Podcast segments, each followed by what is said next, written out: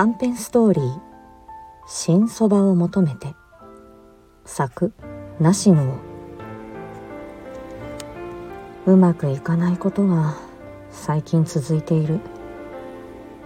気分を変えたくて仕事が休みの日に愛車に飛び乗った。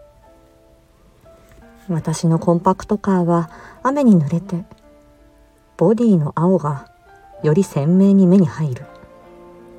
街路樹は赤く色づき始めていた。朝が日に日に寒くなる。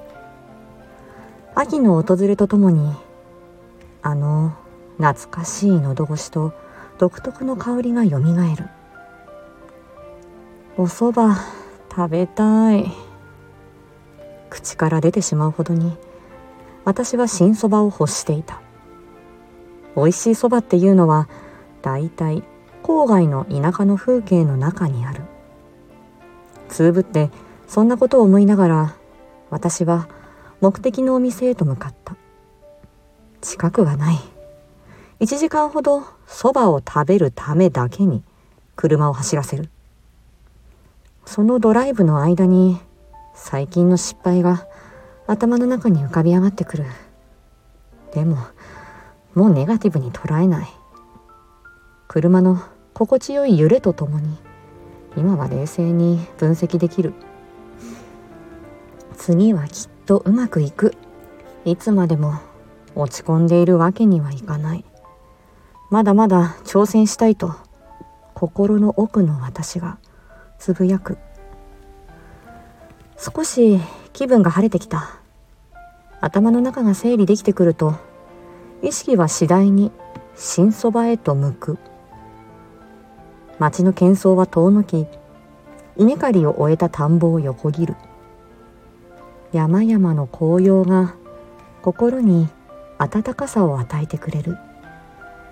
さっきまで降っていた雨は止んで赤や黄色のモザイクアートがより鮮やかに日の光を浴びて浮かび上がる。少し走ると懐かしい建物が見えた。車を止めて店の中に入る。いらっしゃい。おかみさん変わらないな。大将はキッチンの奥で背中を向けてそばを茹でていた。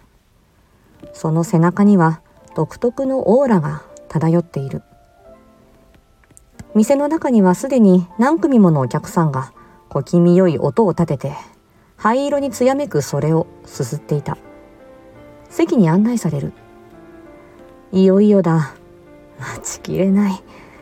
高揚する気持ちを抑えるために出された緑茶を一口飲む。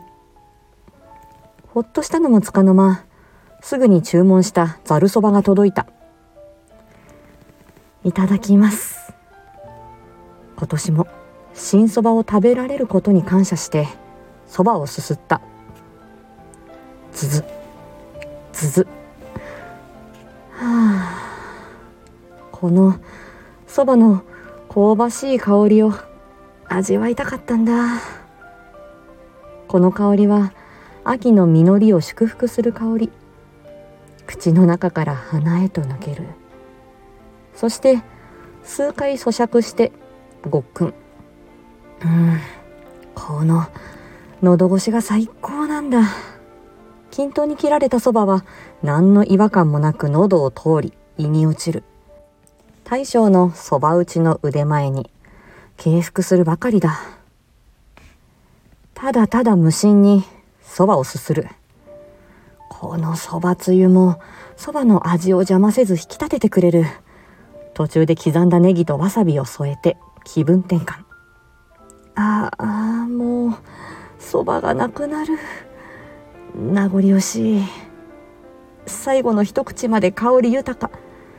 なんって満たされるんだろう。お腹の中から幸せが体中に広がっていく。そうそう。いつの間にかいいタイミングでおかみさんが運んでくれたそば湯をいただこう。残っためんつゆの中に白濁としたそば湯を注ぐ。